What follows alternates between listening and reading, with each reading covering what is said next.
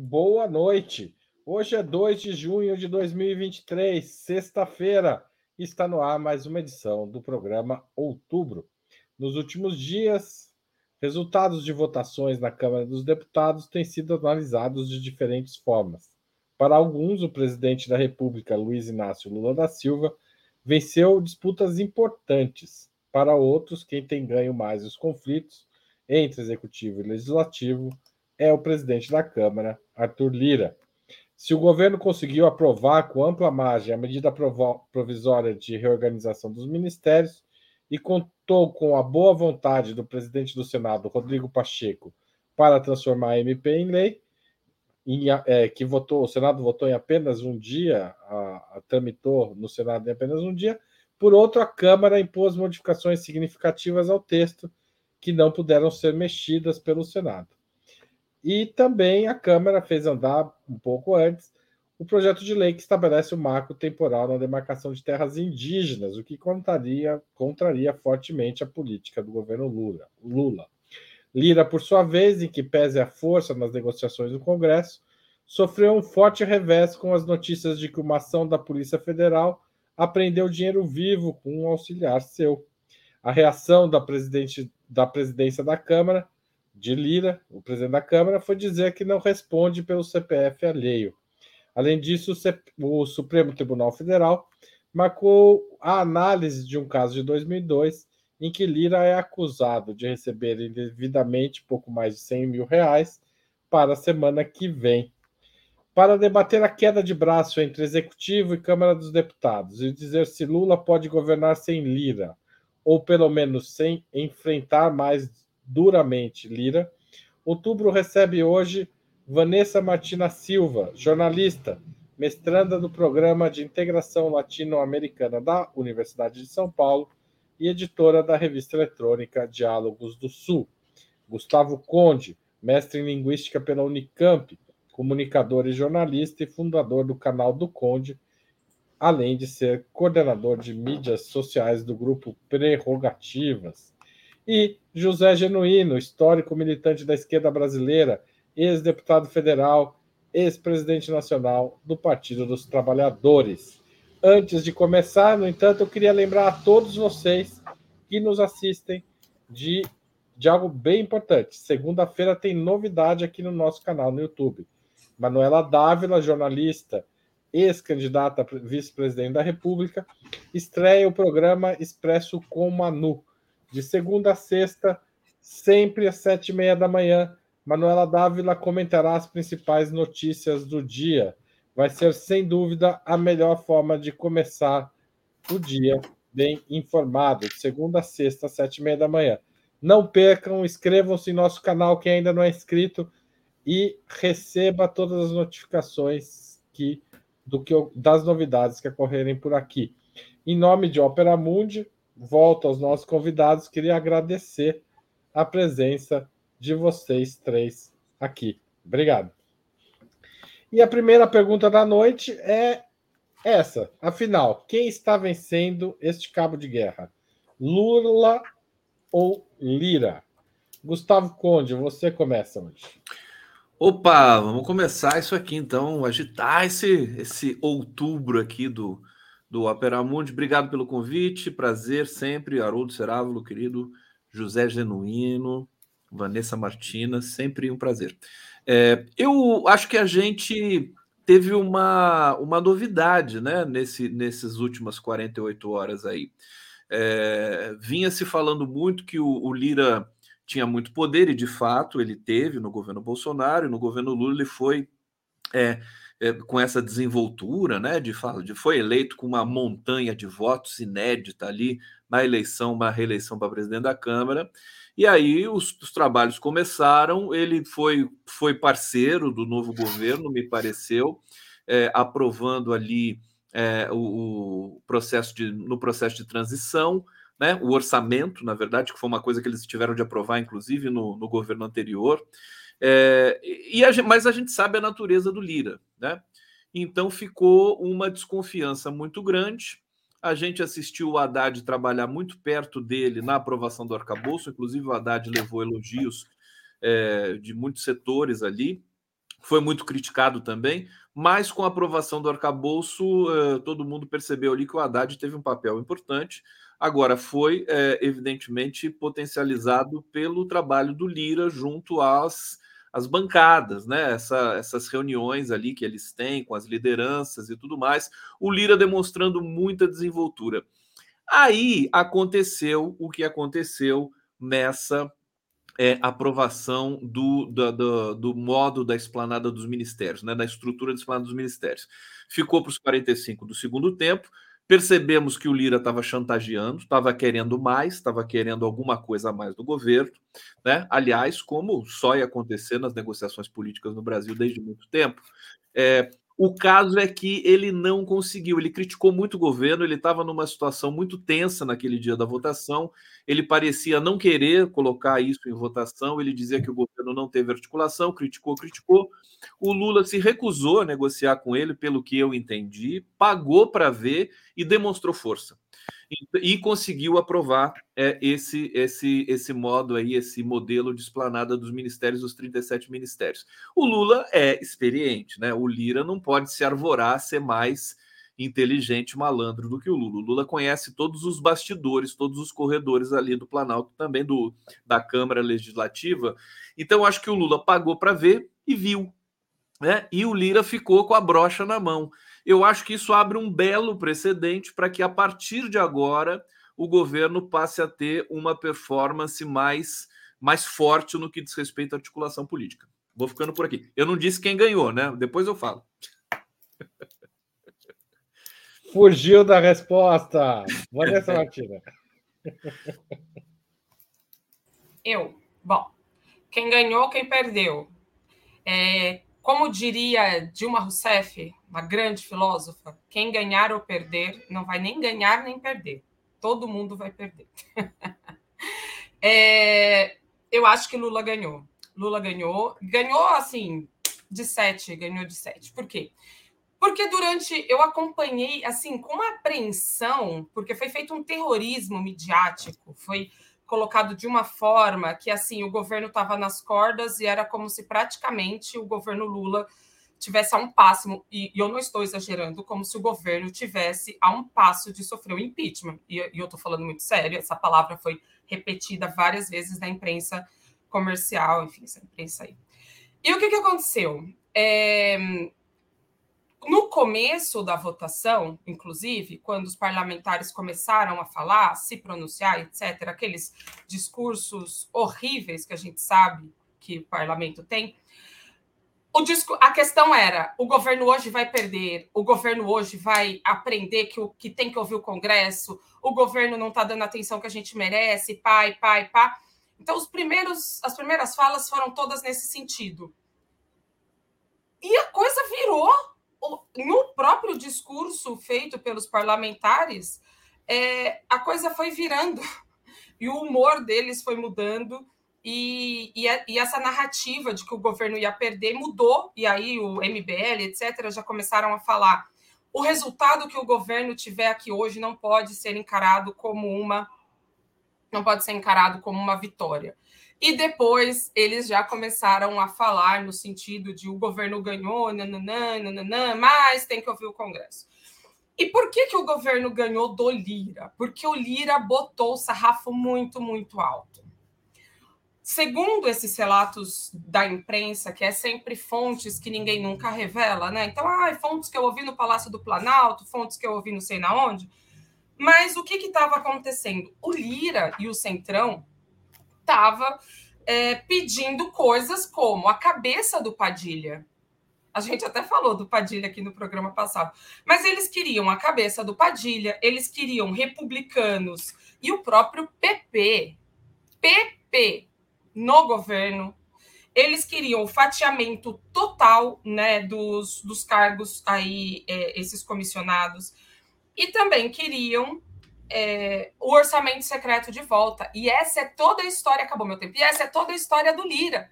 O Lula segurou o orçamento, controla o orçamento e está liberando esse orçamento em doses homeopáticas, de acordo com as necessidades das votações que ele precisa. Então, Lira sai enfraquecido e Lula vencedor dessa, desta batalha. José Genuíno. Olha, a situação é mais complexa.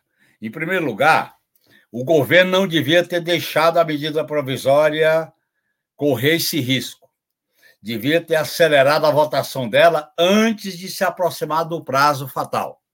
Segundo, o governo eh, se equivocou em negociar com todo o bloco com Lira. O governo tem que negociar com cada partido pontualmente cada medida, cada ponto. Ele não pode valorizar o Lira como se fosse o negociador em nome do Cetrão. Isso é uma maneira, um método de articulação política que eu discordo. Você tem que dividir para negociar com cada partido e não delegar ao Lira o poder de negociar pelo Centrão. Terceiro, eu acho que os discursos da esquerda foram discursos tímidos.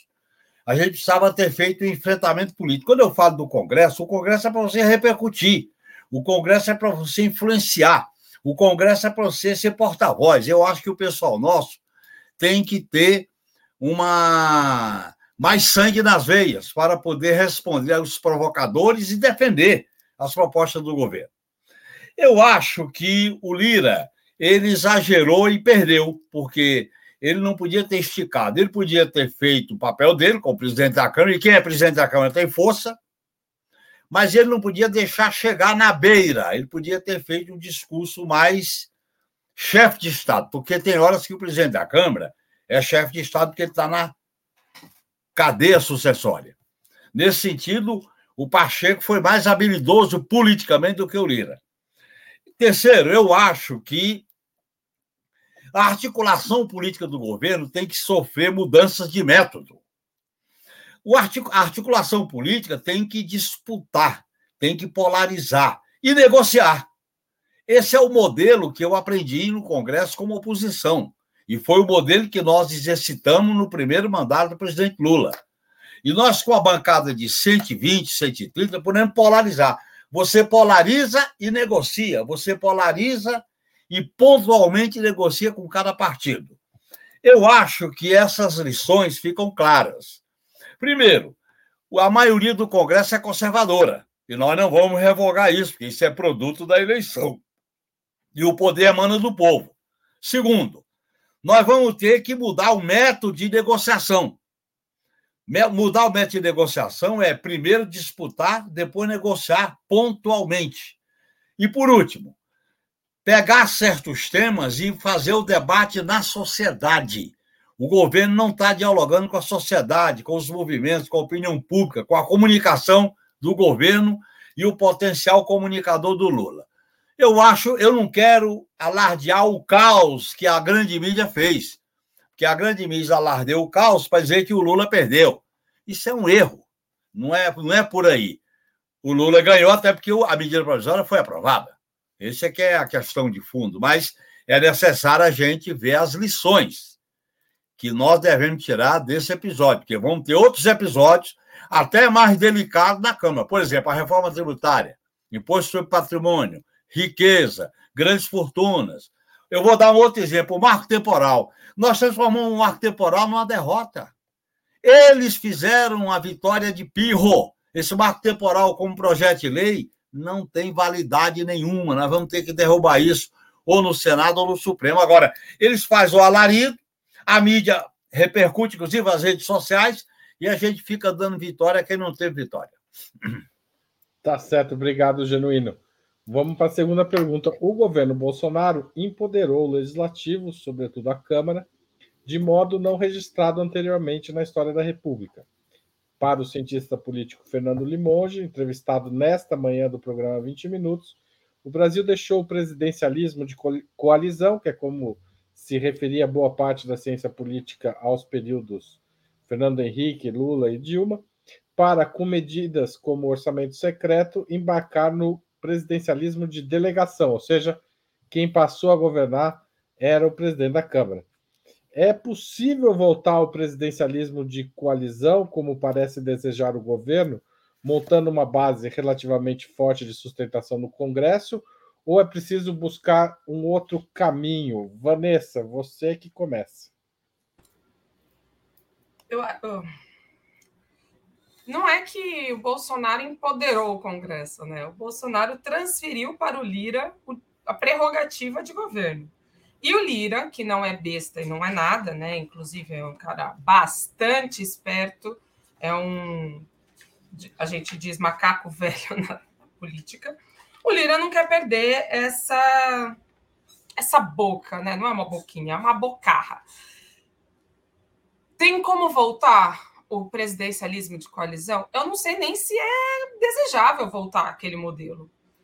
Já era um modelo por si problemático, porque esse modelo pressupõe o tipo de acordo que está sendo costurado agora, que não tem nada de legal, nada de irregular e nada de, enfim, nada de nenhum problema em tese, mas soa de uma maneira bastante é, complicada na sociedade, que é isso: liberar emenda para que os deputados aprovem as medidas que o governo quer. Soa mal, embora não tenha nenhum problema, isso é absolutamente da política. Então, qual é o modelo que o Lula vai ter que fazer aí? Bom, o, o presidencialismo de coalizão talvez ele tenha tido sentido e tenha tido força nos primeiros ali no governo FHC, que ele tinha maioria, e talvez ali no começo do governo Lula, quando ele tinha muito apoio. Estamos em outro cenário e é preciso buscar outra forma de, de, de resolver com este governo. Agora, ao que tudo indica, ao contrário de toda a análise que está sendo feita na mídia burguesa, na grande mídia, Lula está costurando uma outra forma, sim, de governar. E parece, se você escuta o noticiário, parece que o governo está sem rumo, à deriva, com Lula só interessado em temas internacionais, quando não é verdade. Falávamos do Padilha. O Padilha foi empoderado neste último tramo aí para fazer as liberações e as negociações diretamente, como o Genuíno propôs diretamente com partidos e deputados, individualmente, fazer as liberações das emendas, algo que os deputados estão reclamando muito, essas emendas. E, ao mesmo tempo, o PT, o, é, o governo, já começa a costurar a nova presidência da Câmara. O Lira tem dois anos de governo, mas um cenário melhor para os últimos dois anos. E outra coisa importante que muito se falou. As cadeiras do União Brasil. Eu só recentemente me dei conta. As cadeiras do União Brasil não foram do União Brasil, elas são do Pacheco. Então, o governo costurou de uma forma com o Senado para que o Senado consiga barrar e segurar esses arroubos da Câmara, como vai ser o caso do marco temporal. O Pacheco já disse: hum. vamos, vão sentar em cima. Isso não vai ser debatido antes da decisão da STF. Então, a costura que o governo está fazendo, às vezes, nos escapa, mas está sendo feita e de maneira exitosa, por enquanto. Tá certo. Obrigado, Vanessa. José Genuíno. Olha, eu nunca gostei dessa denominação de presidencialismo de coalizão, até porque não existe isso. O presidente da República é chefe de Estado e chefe de governo. E o parlamento tem as prerrogativas de legislar, de fiscalizar, e é também um dos poderes.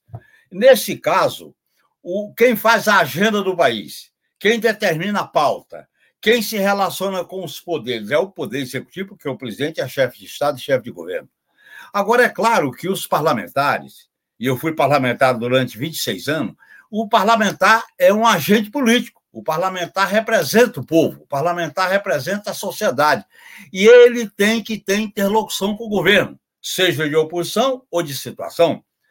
É, é que nós fizemos um trabalho lamentável de moralismo baixo nível, de criminalizar o parlamentar e o parlamento. Eu sou contra isso. Eu acho que lá você tem que dialogar, tem que ver o que é legítimo, o que não é legítimo, e fazer o debate politizado do parlamento. É claro que o modelo eleitoral e partidário no Brasil é um modelo antidemocrático, porque o eleitor o, o, o é o voto uninominal. O eleitor, para votar em deputado, tem um peso menor do que para votar em presidente. E as emendas individuais impositivas, que começou com Eduardo Cunha, quebra essa relação politizada. O orçamento secreto nem se fala. Portanto, eu acho que o governo tem que reconhecer uma relação democrática e republicana com os deputados. E quem representa os deputados não é o presidente da Câmara. O presidente da Câmara representa a instituição. Os deputados são representados pelo líder de cada bancada e nós devemos tratar assim.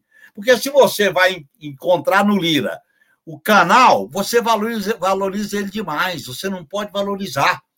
Ele tem que ser tratado institucionalmente como presidente da Câmara.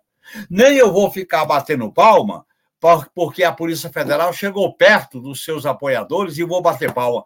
Eu acho que esse negócio de mexer Polícia Federal, quando mexe com política, não é um bom resultado, contamina. Então, eu acho que a coisa deve ser mais definida claramente. O presidente da República, através do, da chefia de Estado e governo, dirige a pauta, se comunica com a sociedade, propõe as iniciativas e dialoga com o Congresso. Se a maioria é conservadora, você vai ter que negociar. Agora, você tem que polarizar. A negociação é pontual, não é uma negociação blocada. Nós temos que desblocar a negociação. Para isso, os articuladores do governo têm que se antecipar, têm que tomar iniciativa. Não podia deixar essa medida provisória ser votada na véspera de expirar o prazo. Você tinha que trabalhar uma semana antes.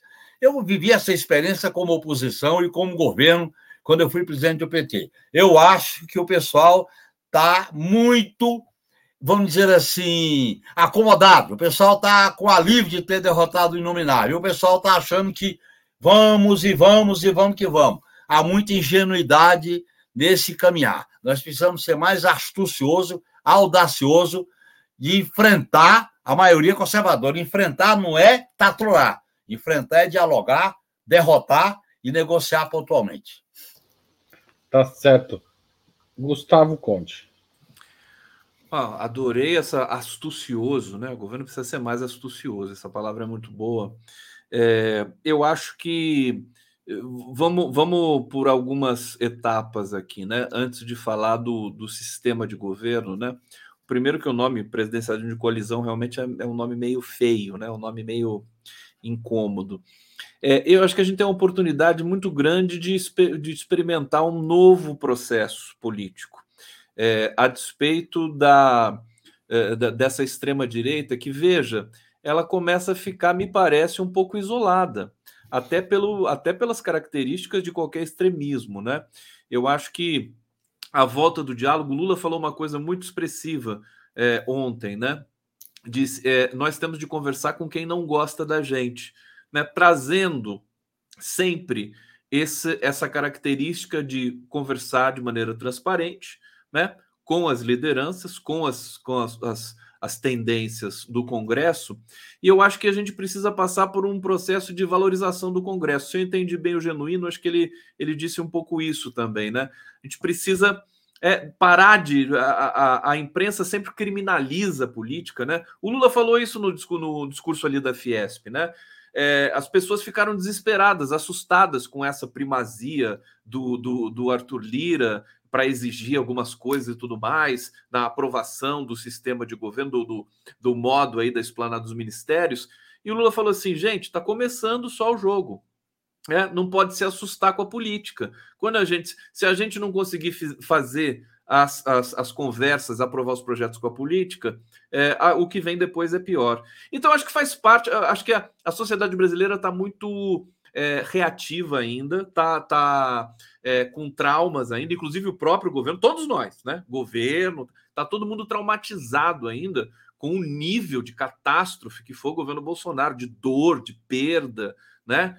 De luto, tudo isso misturado, de, de, de economia aos frangalhos. Agora a gente acabou de ver a denúncia com aqui 2 bilhões de, de reais direcionados para taxistas e motoristas de caminhão, assim, de maneira absolutamente criminosa, né? Bolsonaro tem que responder por tudo isso. Então tem muita coisa simultânea acontecendo. Eu acho que é, é, não sei se voltar ao, ao, ao, protocolo anterior de negociação, mas eu acho que essa compreensão do Lula, eu acho que o Lula tem que impor o modo Lula, né? O padrão Lula de governança, que é conversar sem preconceito, sem agressões, né, de maneira civilizada, e assim ele vai longe. Inclusive, ele não vai precisar nem do Lira. Agora, faz parte perder matérias também, né? Nós temos de entender isso. A imprensa sempre quer fazer uma histeria, acabou o mundo e não sei o quê. Não, eu acho que vai aprovar algumas coisas, vai perder outras. Faz parte, o parlamento está lá para isso. Eu acho que, é, e, e, com base nisso, Haroldo, é, é, não sei o nome que o nome dá para esse tipo de, né, de protocolo é, de governo. É, não sei, os nomes não são muito felizes, né? Acho que é presidencialismo democrático, pronto. Como é que é, Genuíno? Presidencialismo democrático tem Pronto. que ser, é claro. Tá vamos, vamos estabelecer relações democráticas de governança, porra. Tem que mudar o nome, porque quando muda o nome, a coisa acontece. Isso é real. Lógico. Por isso que a gente tem um, um linguista na bancada. tá certo. É, eu não, o, o, o Genuíno puxou esse assunto, eu não podia deixar de perguntar. Um dia após a aprovação definitiva da MP da reorganização dos ministérios pelo Senado, mesmo com as mudanças que a Câmara fez, etc., a Polícia Federal deflagrou uma operação para investigar possíveis fraudes que podem ter gerado um prejuízo de 8,1 milhões aos cofres públicos com kits de robótica. E um dos principais alvos da operação foi um auxiliar de Arthur Lira, Luciano Cavalcante. Nessa sexta-feira, o STF marcou para a semana que vem uma sessão de uma de suas câmaras para analisar um caso de 2012 em que Lira é acusado de receber indevidamente pouco mais de 100 mil reais. Lira, com todo esse telhado de vidro, não está esticando demais a corda, genuíno? Não, ele não está colocando a cabeça a prêmio? É esse o recado das instituições? Olha, Haroldo, eu sempre fiquei de orelha em pé com esse negócio de relacionar a política com a polícia. Polícia e política não são duas entidades que se dão bem. Quando eu quero tirar lições de uma ação policial porque indiretamente atinge o meu inimigo, isso é um método que eu reprovo.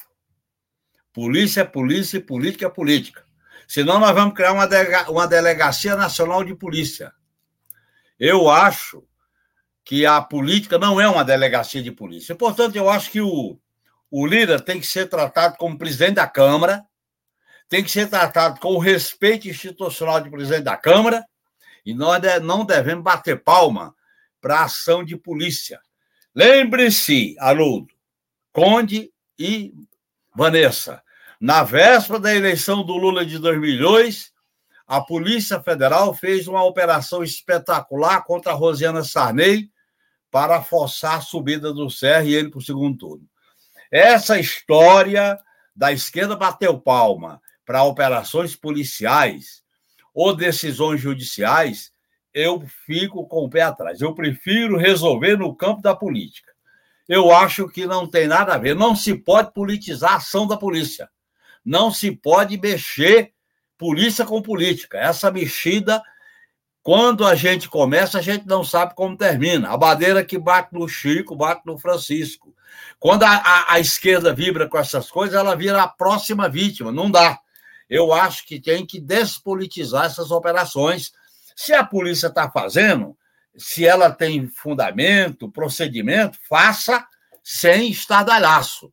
E, ao mesmo tempo, se vai ter um julgamento do Supremo, esse julgamento também não pode ser com estardalhaço. Nós, que somos adversários do Lira, fazer qualquer tipo de comemoração.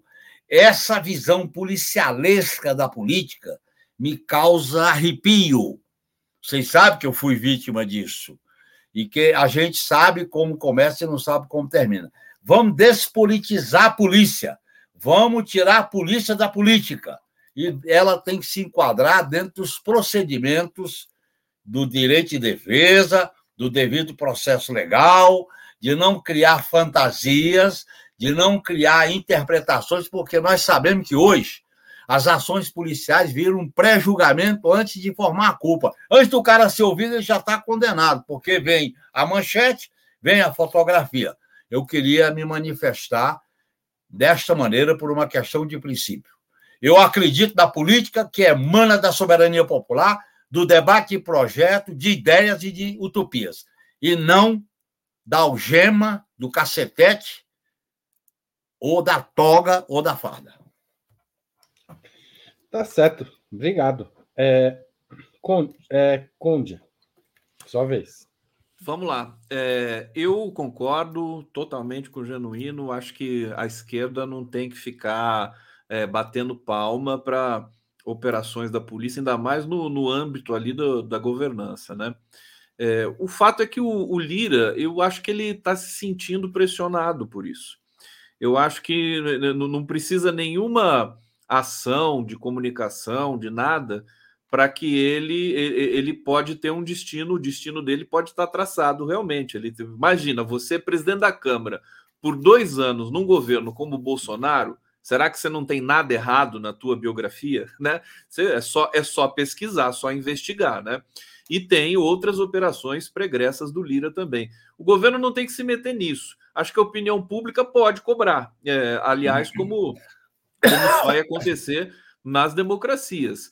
É, eu acho que o, o, depois desse episódio, depois dessa votação e dessa, dessa estratégia, dessa frieza do Lula, né, deixar aí para os 45 do segundo tempo uma votação importante, é, eu acho que mudou agora a justamente o, o, que se, não sei se é a correlação de forças, né? O pessoal gosta de chamar de correlação de forças. Eu acho que o Lira vai ficar mais cuidadoso e acho que o Lula vai ficar mais assanhado, né? Agora, o que falta, é, eu também queria dizer isso aqui, é uma, um, um embalo, um ritmo melhor, né? Me parece que os articuladores ali do Lula estão um pouco isolados, não me parece. E quando eles dão entrevista coletiva, por exemplo, parece uma coisa que não está acertada corretamente com o governo, com o partido, com toda a coalizão que foi feita ali, com, com toda a frente ampla que foi montada, que também é um complicador de toda essa articulação, né? Então a gente fica esperando a, a comunicação melhorar, né? É, é, a comunicação interna, não estou nem falando da comunicação com o Brasil, falando da comunicação interna do governo. Falar, você vai falar isso, vai falar aquilo. O Dino tem se destacado, o Haddad se destacou na aprovação do arcabouço. Acho que o Lula tem que deixar brotar né, naturalmente as lideranças que vão ter realmente respeito do Congresso. O Haddad conquistou o respeito dos parlamentares é o que chegou para a gente aqui. Ele conversou com todos sem preconceito, a lá Lula. Acho que o Haddad pode estar mais perto desse, dessa negociação. É, e, e, e, respeitar o Lira, quer dizer, eu acho que essa a, a, estratégia de fustigar ela pode cair no vazio. Acho que a estratégia que é, que é a estratégia do Lula que ele ensina isso para gente, né? Respeita, o cara tem problemas na justiça, ele vai responder vamos aguardar, vamos aguardar o que, que, vai acontecer. A gente tem outros parlamentares ali que também estão com pendências. Acho que com uma certa frieza. Se não, se a gente partir para cima com tudo, Haroldo, o país pode cair de novo num, numa espiral de ódio. Então tem que tomar cuidado com isso. Tá certo. E você, Vanessa, como você avalia tanto a ação policial quanto a decisão do STF nessa, nesse momento? Bom, sem medo de ser repetitiva, eu quero dizer novamente: não temos tempo. Este é um governo de quatro anos. Lula diz que não vai se, se reeleger. Não temos tempo, é tudo ao mesmo tempo e agora. São muitas pautas se sobrepondo neste governo, ao mesmo tempo que estava aqui Maduro e que a gente estava, enfim, da nossa parte, comemorando muito a retomada das relações com a Venezuela, estavam votando acabou estavam é, votando o marco temporal. Então, assim, é tudo ao mesmo tempo e agora dessa forma e dessa maneira, é, a Polícia Federal voltar a ter autonomia, voltar a agir de maneira coerente, contundente contra desmandos e contra o que há de errado no país, vejamos, Arthur Lira não é um santo. Não é de hoje também que ele é investigado até é, agressão à mulher ele tem, agressões é, de, é, comprovadas, né? Então, foram comprovadas essas, essas agressões à ex-esposa e ele foi inocentado.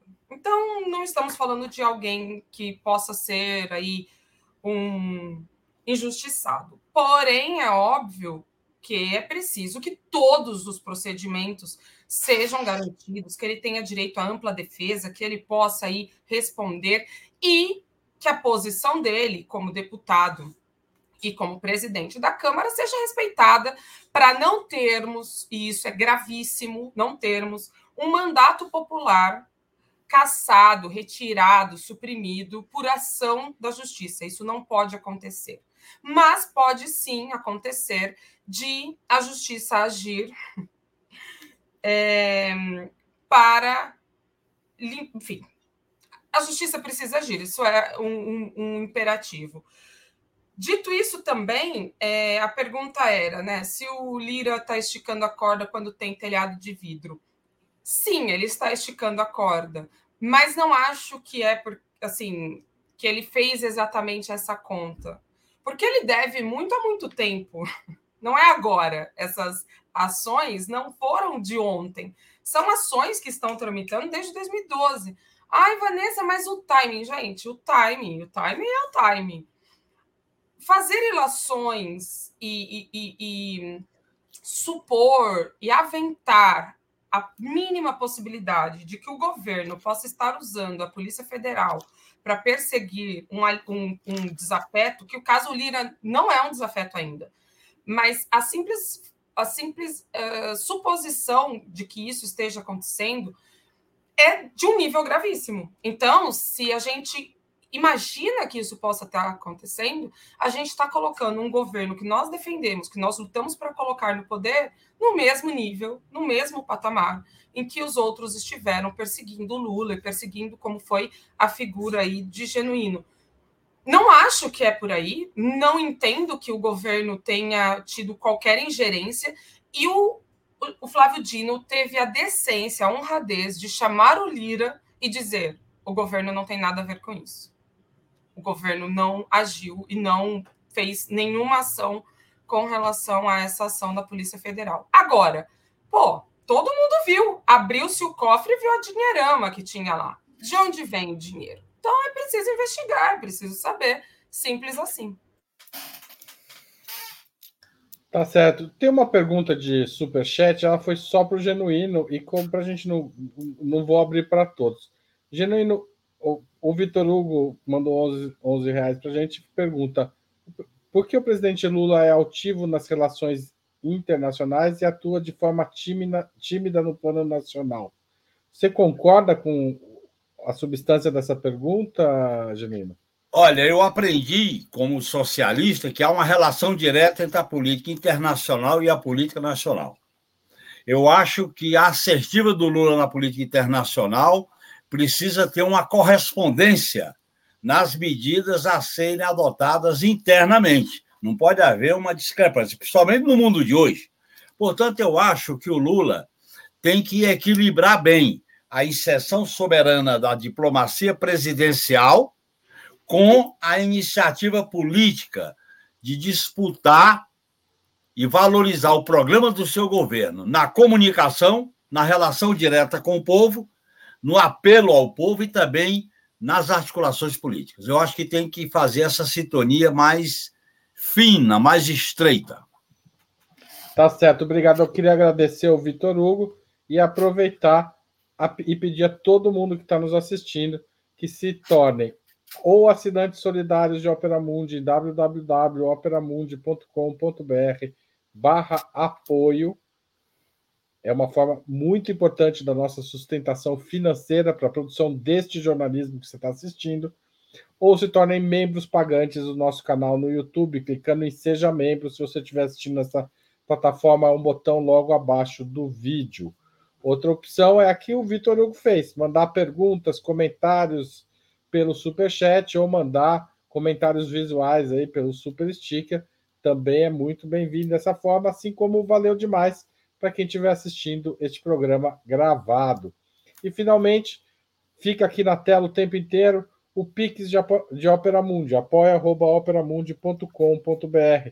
A gente precisa desse apoio para fazer o nosso jornalismo. Jornalismo comprometido com a verdade, a melhor barreira contra as fake news. Vamos nessa. Inscreva-se também, ative o sininho, compartilhe e não deixe de apoiar. Opera Mundi e a imprensa independente. Eu vou agora para mais uma pergunta da noite, né? É, uma representação do PP, partido de Lira, acusou a deputada Juliana Cardoso, de origem indígena, de quebrar o decoro parlamentar ao chamar de assassinos os parlamentares favoráveis à urgência do projeto que estabelecia o marco temporal. Como a esquerda deve reagir a esse tipo de retaliação contra os seus deputados? Tem outros deputados de esquerda sendo levados para o Conselho de Ética por discursos é, nos últimos tempos, também mais ou menos nesse sentido. Começo é, pelo Conde. Essa é a quarta pergunta, é isso? É a quarta. Então é você, Conde. Acho que sou eu mesmo. Olha só, é, bom, faz, faz parte do jogo político, né? É, vai, vai acontecer, continuar acontecendo. O PT e os partidos de esquerda têm de se manifestar é, na medida em que se sentirem perseguidos de maneira é, violenta, como me parece esse caso, mas é política, né? A gente até entende, eu já estou até tão, tão, acostumado com isso. Eu acho que as CPIs são um bom termômetro para entender isso, né? É, eu acho que a, a, a, direita ela errou em, em, em, querer essa CPI do 8 de janeiro e a do próprio MST. Eles, eles estão expostos agora. A gente precisa ficar muito atento com, com essa CPIs, porque eu acho que é uma chance de ouro maravilhosa para a esquerda é, é, aumentar um pouco teu espaço, porque a direita não tem o que oferecer, ela não tem o que ela não tem o que desdobrar na sociedade. Nem a imprensa cativa, né? Essa, essa imprensa perigosa, Rede Globo e Folha de São Paulo, nesse momento, podem. Elas já começaram a querer turbinar o Lira. Por quê? Vou fazer um parêntese aqui na minha resenha, né? Elas começaram a turbinar o Lira. Isso ficou evidente nessa votação de dois dias atrás. Porque o, o Bolsonaro ele está praticamente morto, está fora de combate. Está lá, está preocupado, está quietinho, né? vai perder os direitos políticos. Tampouco acho que ele pode eleger alguém fora dos direitos políticos. Sabe-se lá se ele vai ser preso ou não também. Né? Então, é, o que, que acontece? O Lula está sem adversário. Você não tem um, você não tem um contraponto. Você pode ter um partido, você pode ter um movimento, você pode ter, né, alguma coisa que, que, que, que contra o Lula, como a própria imprensa demonstrou ser, né, e começa a demonstrar mais, mas você não tem esse ator político mais para fazer, para antagonizar com o Lula. A meu ver, o que, que o que, que a imprensa está calculando, também, na minha opinião, sobrou o Lira, que é quem pode dar trabalho para o Lula, que é quem pode é, é, é, deixar o jogo mais difícil, né? Por esse suposto que já não sei mais se existe essa essa, essa ascendência sobre certos setores ali do centrão na Câmara, e isso é perigoso, né? Se a imprensa começar a chuchar, hein, Genuíno, Vanessa, o Arthur Lira, ele vai se sentir importante e daqui a pouco, se bobear, ele começa a falar impeachment, porque ele é o cara que pode pegar um, né, esse projeto colocar ali. Se bem que eu acho muito difícil, porque o Lula, a, a, a potência dele, a amplitude, né, muito, muito grande é, para que, isso, que isso aconteça. Até perdi o fio da meada, mas enfim. É, é, a questão é que tem essa, é, esses ataques, e aí eu volto a CPIs, né? Só para concluir, é, eu acho que a, a, a, esquerda tem uma chance de ouro para mostrar, né? A gente lembra do, do Dino, né? Ali debochando, humilhando dos, dos, dos extremistas ali, fica muito feio para eles, e aí a imprensa nem consegue apoiar. Como é que a imprensa vai, vai apoiar o, o Ricardo Salles? Não tem condição. Ela vai ser. A, a Miriam Leitão acabou de entrevistar o João Paulo do MST. Isso já é, um, é uma sinalização, não que a Globo vá tomar partido do MST, mas é uma sinalização que essa extrema-direita ela é comprometedora, ela realmente é, atrapalha os trabalhos até das elites brancas brasileiras. Acho que eu fico por aqui. Tá bom. Então, passo a palavra para a Vanessa. Esse é um tema. Concordo com o Conde, é parte do jogo. Bom, você tá, você tá lá é para isso mesmo, né? Você tá no jogo, você tem que jogar e faz parte. Mas assim, eu também penso que não dá para colocar. Eu acho que é desproporcional tá? Porque ao mesmo tempo em que se tem Juliana Cardoso e tem também a Talíria, tem outras figuras que estão sendo representadas no Conselho de Ética, mas a gente tem Eduardo Bolsonaro, olha só a lista, né? É Eduardo Bolsonaro, Carla Zambelli e Nicolás Ferreira.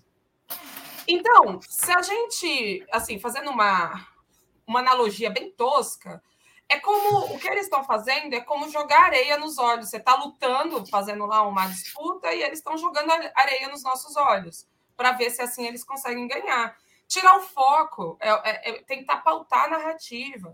É uma estratégia aos trapalhões, né? Dedé Santana é. e Didi Mocó. Isso. Então, assim, não se compara as acusações contra a Talíria, contra a Juliana, é, assim, babaca mesmo. Não se compara com o que é, é o, o Nicolas Ferreira cometeu um crime. A palavra é crime. Crime. Homofobia é crime.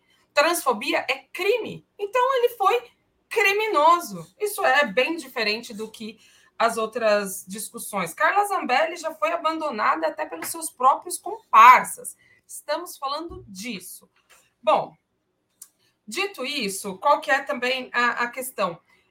Além de ter essa coisa de tentar jogar areia nos nossos olhos, eles estão fazendo, puxando o cabo, eles estão testando a nossa força para ver até onde eles conseguem ir. É isso com a CPI do MST. É isso com a CPI dos atos golpistas onde os golpistas são a maioria. E a gente, enfim, eu, eu ainda acho, que concordo aí também com o Conde, a gente tem uma comunicação terrível, acho que falta melhorar demais, dá para fazer muito mais. Eu, eu ouvi alguns, algumas declarações da própria Talíria, que tem essa moratória maravilhosa. A Célia, eu esqueço o nome dela, Célia, a, a liderança indígena. Chacriabá, não é? Isso a Duda também, que acho que é do Rio de Janeiro. Enfim, são vários, vários, vários, vários argumentos, vários discursos potentes e que falta para gente fazer o quê? Fazer o que eles fazem, pegar o corte, meter nas redes e divulgar o máximo possível, porque são comentários potentes de denúncia que desnudam como o poder brasileiro está completamente corrompido, apodrecido, como esse Congresso de maioria do agro e da bancada da bancada da bala é, é BBB, né? Boi, bala e BBB, boi, bala e sei lá qual é o Bíblia. Bíblia. Obrigada, Conde. Então, essa bancada, essas forças que estão se articulando lá, elas têm, elas têm teto de vidro. Quando a gente puxa e vai trazendo, é pura podridão. Então, quando elas chegam e põem o dedo na cara e fala você é acusado de ter aí contribuído com o desmatamento, vendido madeira ilegal, etc, etc, é exatamente isso que a gente tem que fazer: ampliar, maximizar esse discurso delas, a ponto de nós começarmos a constranger o Congresso e fazer a correlação de força. Ai, desculpa, do de Minas, gente, desculpa. E fazer a correlação de força e a briga, que eu acho que é justamente nesse sentido que o Genuíno tinha falado anteriormente pessoal de Minas veio aqui. Desculpa, mineiros, eu não tive a intenção. Genuíno, a palavra é sua. Olha, primeiro, o Bolso e a extrema-direita não estão mortos. A extrema-direita está ousada, eles estão desaforados, eles estão muito audaciosos e nós precisamos enfrentá-los na política na politização e no debate politizado. Nós não podemos girar em torno do que eles querem que a gente gire. Portanto, não podemos ir no olho por olho, dente por dente. Eu acho que é necessário. Primeiro, a gente não pode menosprezar a extrema-direita. Eles estão com a iniciativa de fazer esse, esse palavrório. Nós temos que saber como enfrentá-los, sem cair na malha que eles querem que a gente fique debatendo o que eles propõem. Nós não podemos cair nisso. Segundo, eu acho que o, de, o debate parlamentar ele é muito importante porque a gente tem que fazer o debate olhando para a sociedade, não é olhando para o parlamento. É fazer o debate para refletir na sociedade. Então, eu queria manifestar a minha solidariedade, o meu apoio à Juliana. Eu acho que a bancada do PT tem que atuar de maneira coesa, quando tiver um enfrentamento qualquer, a liderança tem que estar presente, tem que ir lá e falar pela liderança. Nós temos que trabalhar com espírito coletivo. Eu acho que está faltando mais iniciativa coletiva, mais combatividade, está faltando mais coordenação política na ação coletiva da nossa bancada. Nesse sentido, eu acho que eles estão eles estão virando provocadores. Agora, olha bem, o que que o presidente da Câmara está fazendo? Ele abre processos no Conselho de Ética para três de um lado, três de outro. Isso não é uma métrica, isso não é uma aritmética. Você tem que abrir processo com quem fere o decoro parlamentar. Você não pode botar na mesma cesta quem ameaçou de bater e quem apenas usou um adjetivo para qualificar um projeto de lei. Então, eu acho que nós devemos politizar, enfrentar coletivamente e estar solidário com qualquer companheiro da esquerda, vale para o PT e para os partidos de esquerda, que sofram retaliações, que sofram é, xingamento e discriminação. Eu acho que é, é, nós temos que enfrentá-los politicamente. Eu vou repetir: o debate é político, o debate é ideológico, o debate é de projeto político, e eu acho que a CPI do MST e a CPI do 8 de janeiro tem que se transformar do MST numa CPI para botar a reforma agrária na pauta. E a CPI do 8 de janeiro da Intentona, colocar a democracia as liberdades na pauta do Congresso Nacional. É isso que nós temos que fazer. Opa, opa, errei aqui, apertei o botão errado. É, o Sted falou isso, né, Genuíno? Falou que vai transformar, tem que transformar um limão numa limonada e citou exatamente isso: transformar a CPI do MST no motor da reforma agrária no Brasil. Claro, está correto, João Pedro Sted. Gente, é, vamos para a última pergunta aqui, quinta pergunta da noite. O governo Lula, nesse sentido, deve provocar debates de, de pautas populares que sejam capazes de mobilizar militantes para mostrar força na disputa não só com Lira, mas com o Centrão e com a direita? Se sim, quer dizer, Centrão e direita é a mesma coisa, né? Ou às vezes o Centrão é a extrema direita até. Se sim, que grande causa poderia ter um papel semelhante ao que teve a campanha do O Petróleo é Nosso, com a qual Getúlio Vargas emparedou um parlamento golpista no início dos anos 50? Vanessa.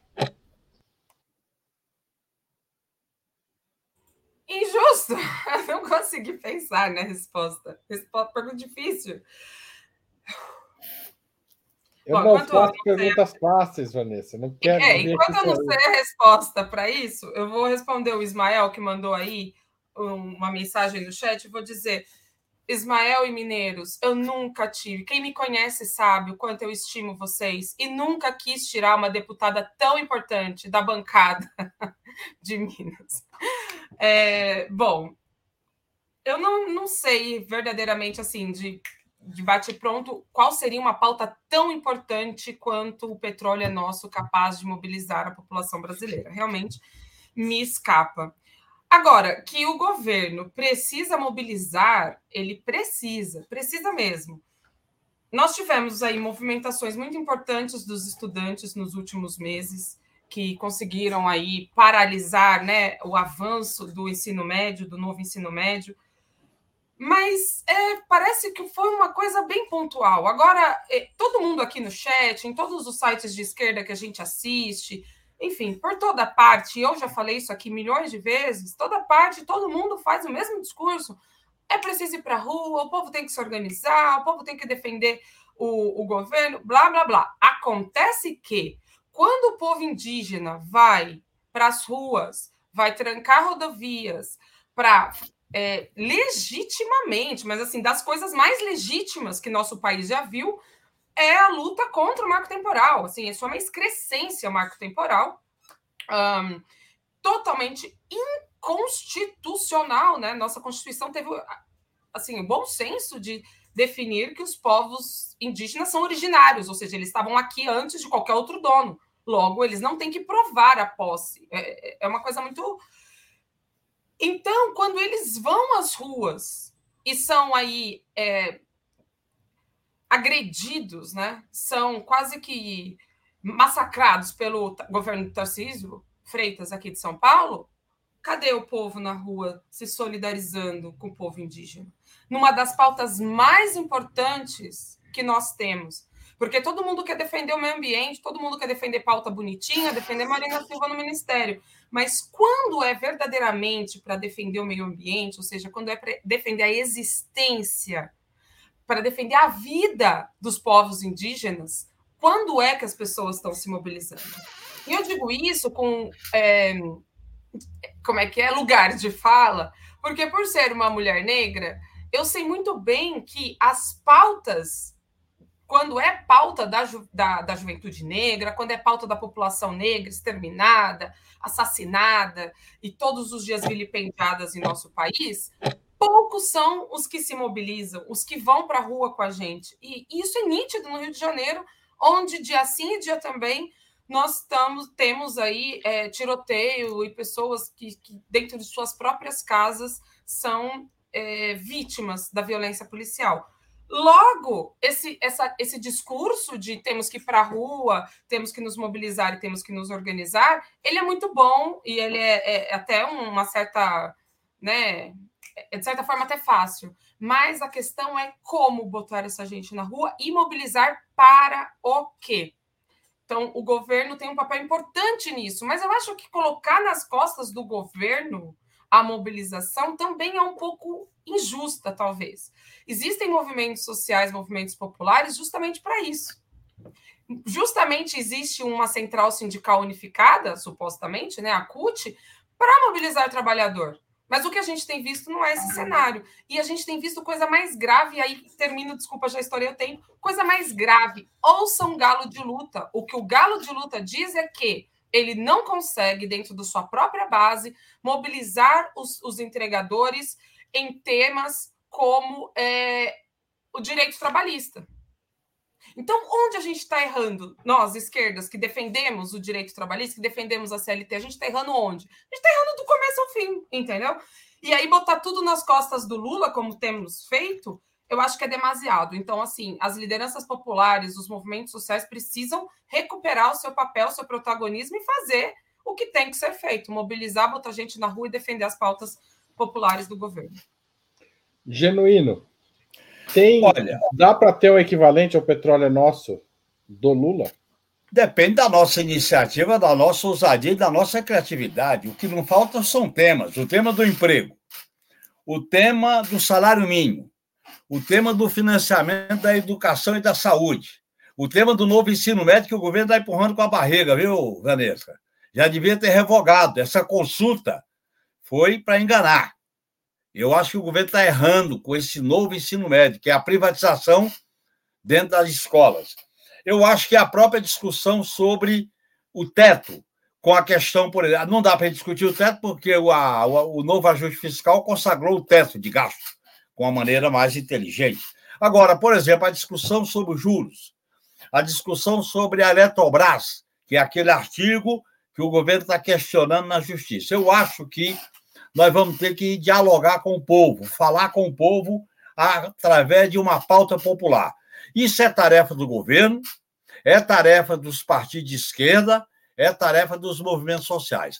Eu acho que o Lula poderia incentivar a formação de uma grande concertação popular, um diálogo que não é aquele conselhão, que não é PPA, é um é, é, diálogo com os movimentos sociais organizados, com o movimento das mulheres, o movimento antirracista, movimento da comunidade LGBTQIA, movimento dos povos originários, para dialogar com os temas, com a pauta.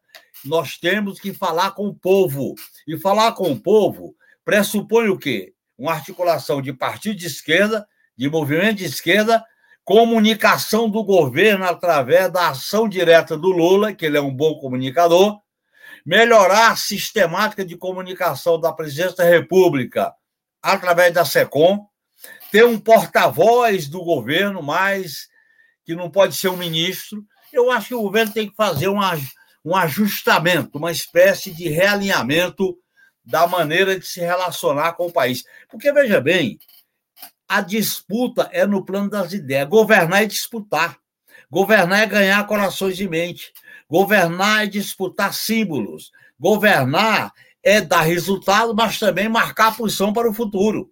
Eu acho que os líderes do governo precisam ter mais determinação, mais ousadia, mais iniciativa para pegar temas polêmicos e fazer esse debate do que eu chamo de uma pauta popular. Mas é necessário que as esquerdas se unifiquem em torno dessa pauta para apoiar o governo para enfrentar a direita, apoiar o governo para enfrentar a agenda neoliberal e apoiar o governo para atender às reivindicações populares. Obrigado, Genuíno. Gustavo Conde. Peraí, deixa eu ligar aqui. O que eu vou falar depois do Genuíno, depois dessa fala? Esse outubro. Era o que eu, eu sofria antes. É, sofrimento, né? É, é, esse, esse outubro aqui vai terminar em, em, novembro, viu? De tão bom que tá e de tantas coisas importantes foram ditas aqui. Eu nem, nem ia gastar três minutos aqui, só destacar o seguinte: é só o que está faltando para o governo. O governo tem que ser generoso, sabe? Tem que tem que ser humilde, descer. Tem, tem muito ministro lá que está em cima de tá de salto alto. Tem que descer esse salto alto e fazer o debate com a sociedade, os, os, é, fazer seminários para discutir, é, falar com a intelectualidade, buscar caminhos, porque está tudo em aberto, os conceitos estão sendo rediscutidos agora no mundo todo, inclusive de modelos de governança e tudo mais. PT tem que recobrar autoestima também, sabe? Me parece ainda, eu vejo muita gente do Partido dos Trabalhadores ainda com medo, ainda assim, sabe? é medo da imprensa, é medo da Globo, é medo não sei do que. Não, a gente ganhou esse processo todo. A gente tem de estar tá feliz da vida. Os setores democráticos desse país têm que estar tá assanhados para imprimir. E o Lula que dá esse tom, ele sempre dá esse tom na história de fazer o, o carro popular para não, não criar desemprego, na verdade, é uma medida assim de emergência, né? Todas as medidas que ele está fazendo, ele não está esperando nada, ele vai lá e anuncia e faz sempre abrindo para o diálogo. Então, essa, essa dimensão de falar com a sociedade brasileira, eu acho que precisa ser colocada, já que o governo não consegue estabelecer um gabinete de comunicação digno do nome, que é uma coisa impressionante que até agora eu não entendo, né? Aliás, entendo, né? Que se faça então a discussão com a sociedade, que se faça usando aí as, as, a, as possibilidades que a internet dá, quer dizer, as pessoas podem fazer é, é, reuniões é, virtuais, mas reuniões físicas, de fato, pelo Brasil todo, como o Lula gosta. O Lula gosta do povo. Por que, que ele não começou a fazer ainda o podcast, não começou a fazer a live? Ele não gosta de fazer essa coisa fria, né? É, é, então, pega o Lula, Estuquinha, pega o Lula, tá? viaja com ele pelo Brasil, tira a foto dele com o povo, né, ele precisa conversar. O Lula é movido a povo. Se ele ficar naquele gabinete, naquele planalto lá, o tempo todo, o Genuíno conhece. Ele vai ficar desgostoso, né, Genuíno? Ele tem que circular pelo país, né? Claro. Ô, Conde, eu queria aproveitar, Haroldo, eu queria aproveitar teus minutos, Conde, para fazer um registro.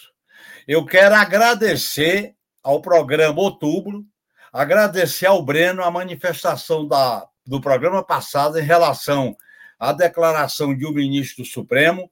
Eu, quando não pude responder na hora agradecimento, porque eu estava fora do ar. Eu queria agradecer ao programa Outubro, agradecer ao Breno e agradecer a todas as pessoas que estão manifestando solidariedade à minha, à minha pessoa, à minha militância política. Muito obrigado. Eu acho que foi mais do que merecido aquela, aquela fala do Breno espero que mais gente se manifeste nessa linha também. Obrigado, Genuíno, por lembrá-la novamente aqui. Gente, nós chegamos aqui ao fim de mais um programa Outubro. Estava ótimo. Como ele acabou, espero que vocês compartilhem. Também adorei o programa. Acho que foi um debate de, muito importante, de alto nível e com contribuições concretas para os próximos passos aí tanto do governo quanto da sociedade. Então, acho que é importante esse programa circular. O, o Igor está chamando o programa da Manu também, gente. Segunda-feira tem o programa da Manu. Mas até o programa da Manu chegar, espalhe esse vídeo quanto vocês puderem, tá certo? Bom final de semana, Conde, Genuíno e Vanessa, e a todo mundo que assistiu, contribuiu, falou aqui no chat, que foi animadíssimo também. Tchau, tchau. Gente, valeu, até sexta. Beijo. Beijo.